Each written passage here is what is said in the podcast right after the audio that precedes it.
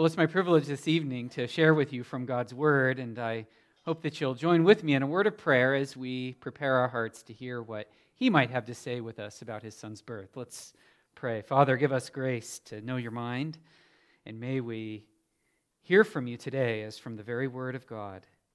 For we pray these things in Jesus' name. Amen. As I look back on my childhood, and I think about the best memories from Christmas and Christmas Eve, there's one that always comes to mind as the most meaningful.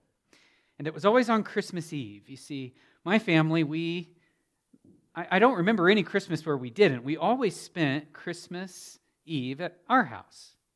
And sometime on the afternoon of Christmas Eve, Christmas would really get started with the arrival of my grandmother on my dad's side, whose name was Martha. She was proudly from Yankton, South Dakota. She was about five feet tall and about five feet wide. she had very round features, round glasses, and she would always bang on the door holding more boxes than she could carry, and she would have presents stuffed into the boxes for the grandkids and a huge smile on her face. My grandma was from very humble means. She lived on very little. She would show up with these boxes overflowing with presents. She would save up uh, the newspapers for several weeks and she would wrap all of her presents with the comic strips from the newspaper, and that's how she'd wrap her presents. And she had these stockings that were stuffed full of nuts and oranges and her famous popcorn balls that were delicious and they were so sticky. They, it was one of those things you would eat. Now, they never did break a tooth out of my head, but it felt like they probably should have. Delicious. I would take my grandma's presents and shake them. And she would say, Now, Gregory, don't get too excited. You know, she's from Yankton, South Dakota. She'd say, There's nothing but fertilizer in there, so don't get your hopes up. Well, I knew better. My parents would say, No, Grandma, you shouldn't have. You spent too much. And she would wave it off. If I could relive any of those days, it would be seeing the front door open and the big, smiling face of Grandma Baker with presents she couldn't afford just because she loved her grandchildren. Well, if you had asked me then what the most meaningful thing was, I don't think I would have come up with that. That's with the hindsight of almost 40 years now. When we come to the passage that we're going to read tonight, we're reading a man who's commenting on the Christmas story with the benefit of hindsight.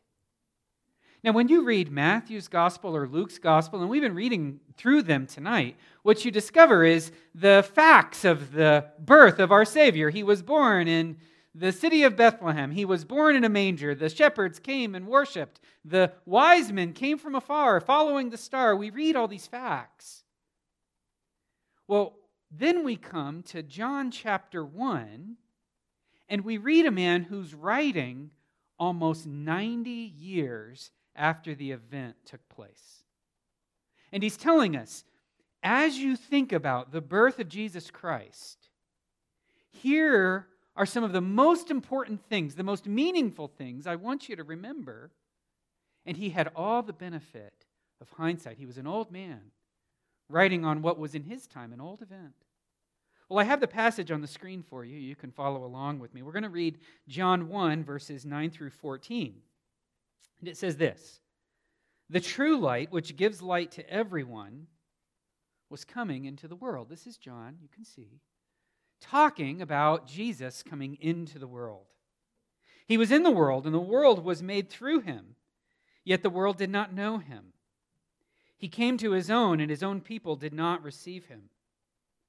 But to all who did receive him, who believed in his name, he gave the right to become children of God, who were born not of blood, nor of the will of the flesh, nor of the will of man but of God. And the Word became flesh and dwelt among us, and we have seen his glory. Glory as of the only Son from the Father, full of grace and truth. Now, just reading through this passage, you might already begin to see what John is doing. Is he's saying, you know, I know that you have the stories of Matthew and Luke. I know that you know how Jesus was born. What I want to do is tell you what really happened what really was taking place. Not that Mark and Luke don't, but John is trying to give us a theological meaning of what happened. And I have three points of answering that question that John's going to give us. And we're going to go through these fairly quickly. What really happened that first Christmas? Well, first of all, we read here in John 1 that God became a man. John makes this very clear. He says right here that the true light, you can see right there in the first words that we read, the true light, which gives light to everyone. This was John's way of saying this person is God. We have Old Testament verses to show you that that's what he meant. In Isaiah 9 2, it says, We've seen a great light, and that great light is God with us. In Isaiah chapter 60, verse 19, it says, The Lord, the timeless one, Yahweh, the I am. He shall be your everlasting light. So, right away, those who knew their Old Testament would see the light has come into the world. That means God has come into the world. We read right here in our passage that the world was made through him. Now, you can go to a lot of places in the Bible to find out who made the world. In fact, the very first verses of the Bible will tell you that in the beginning God created the heavens and the earth. Or you could go to passages like Isaiah 60, 19 that said, uh, I'm sorry, Isaiah 40, verse 28, that the Lord, the everlasting God, is the creator of the ends of the earth. So here, John is saying this person, this light who came into the world, the creator of the world, is God. In fact, you can go all the way back to the first verse of the chapter that we read tonight. And it says, In the beginning was the Word, and the Word was God. The Word, the Word uh, was with God, and the Word was God. And right here we're told that the Word became flesh. So, right here, John is saying in absolutely unanimous, unmistakable words, connecting it with Old Testament and coming right out and saying it. Jesus is God. God became one of us. You see, we tend to think of God this way. We tend to think that God is up above us, and He is. But the way to get to God is to ascend some sort of ladder whether it be with righteousness or with a life well lived. And we have to climb ourselves up out of the pit we've dug ourselves and sin to God. The trouble with that is that it's an eternal divide. God is so high above us, we would never get there. What had to happen was that God came down that ladder, as it were, and not only got into our lives, but actually became us so that he could save us. And that brings us to our second answer to the question what really happened? And I want you to notice that what John is telling us really happened is that a pattern of rejection was set. Let's revisit the words we read. It says that the world was made through him yet the world did not know him. He came to his own, and his own people did not receive him. So, right away, even in the birth story of our Lord Jesus Christ, we see that there was this rejection of him. God didn't do any of these things under a rock. Elizabeth was the mother of John the Baptist, and her husband was the high priest that year, a household name, the highest ranking religious member of Israel's uh, elite.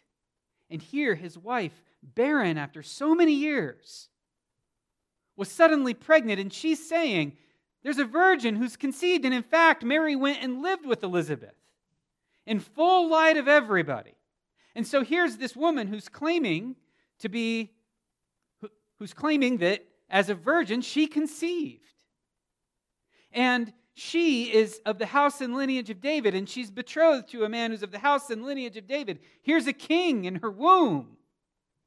And guess how many people, guess how many of those religious elite who knew that the Christ child would be born in Bethlehem, how many of them went out to see the birth of their king? That would be zero. None of them none of the self respected, none of the elite, none of the learned. God had to appear, God had to send his angels, rather, to appear to a group of shepherds to make sure his son was worshiped the way he should be. All the signs were there. God brought wise people from afar. And what happened? Herod, the king, the false king of the land, got wind of it and tried to destroy this Jesus. You see, right here in the birth stories, we see that there is a rejection of Jesus from all the people he came to save. And that's still happening today. People try to get something from Jesus, they try to use Jesus. People are always saying, kind of like the rich young ruler, that they want to follow Jesus, but you know, it never really happens. And then there are those who outright reject Jesus, they don't want him in their lives. Whether it's passive or whether it's active, whether it's let's wait and see or wait till I have more information, we're still committing the same rejection today that was taking place back then. But that's not the end of the story, I want you to know. John doesn't want to leave us there. He's not saying the Word became flesh and dwelt among us, and we didn't recognize him. John does say that, but he has a big but here. He says, but, but, but to all who did receive him, who believed in his name, he gave the right to become children of God. And here's the most glorious news you can possibly imagine. What really happened the day that Christ appeared onto the scene? What really happened the day that God became a man and the day that this pattern of rejection was illustrated? What really happened is that God opened a path for us to join his family. He says it right here to all who did receive him, who believed in his name, he gave the right to become children of God who were born not of blood, nor of the will of flesh, nor of the will of man, but of God. God wants you to join his family as he makes you born again through the Spirit.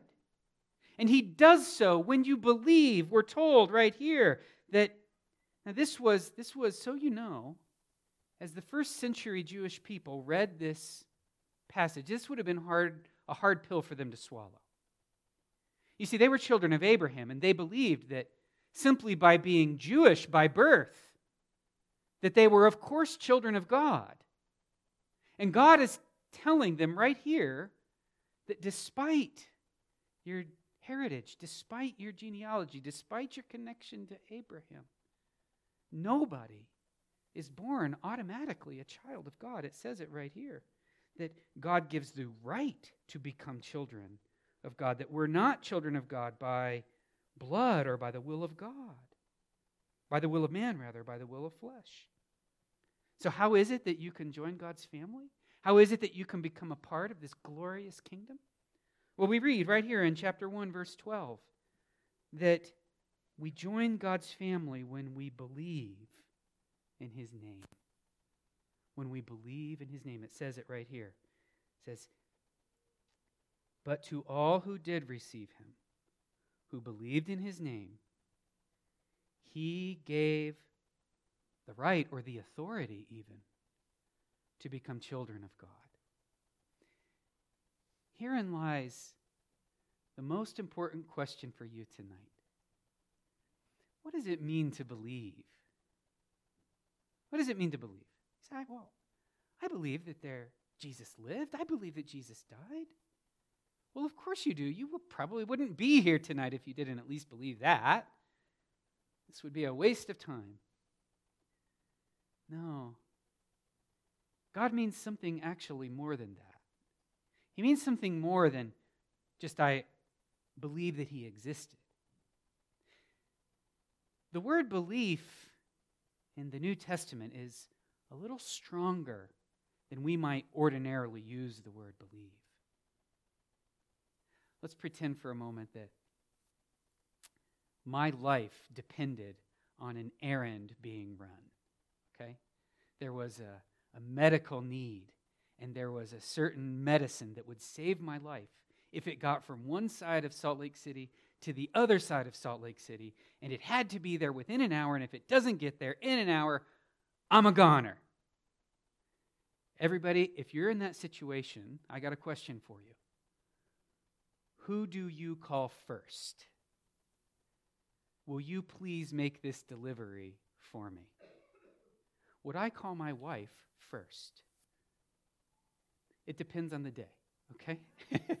it depends on if I pick my socks up off the floor or not, okay?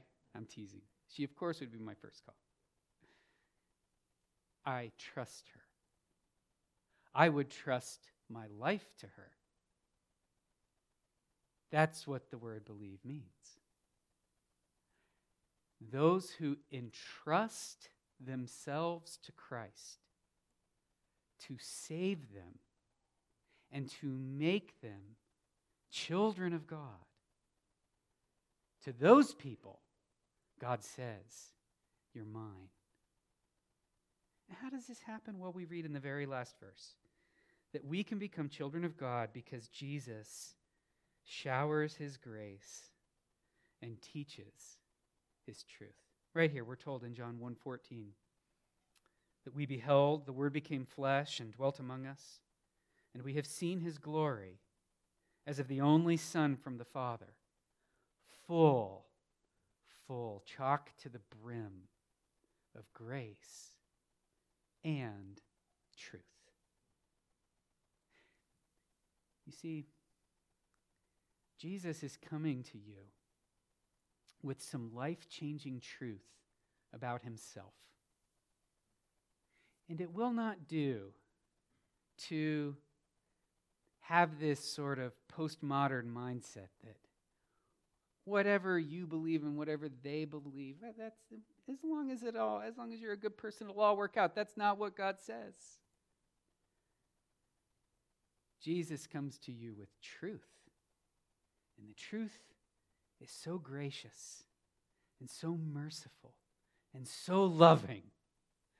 God became a man and he died on a cross 33 years later to pay for your sins.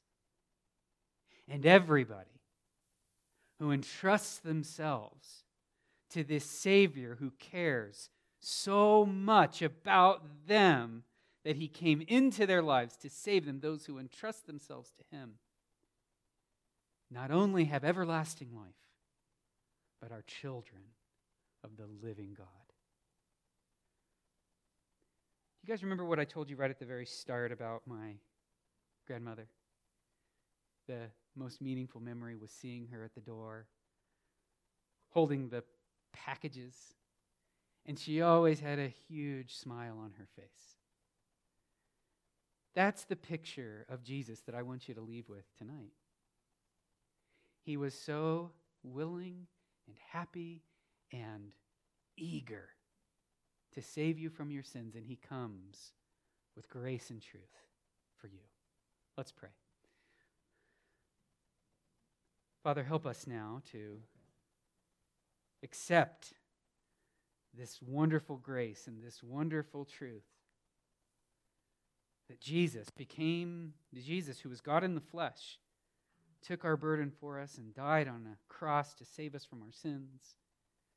And I pray that we would entrust ourselves to such a Savior this evening.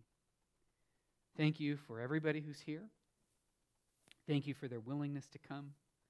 And I pray, oh God, that you would have blessed them and that you will continue to bless this service in their hearts.